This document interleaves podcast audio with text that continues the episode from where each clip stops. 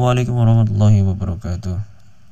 Yuk kita lanjut uh, belajar uh, membaca terjemahan Al-Quran. Semoga kita bisa berperilaku sesuai dengan uh, Al-Quran.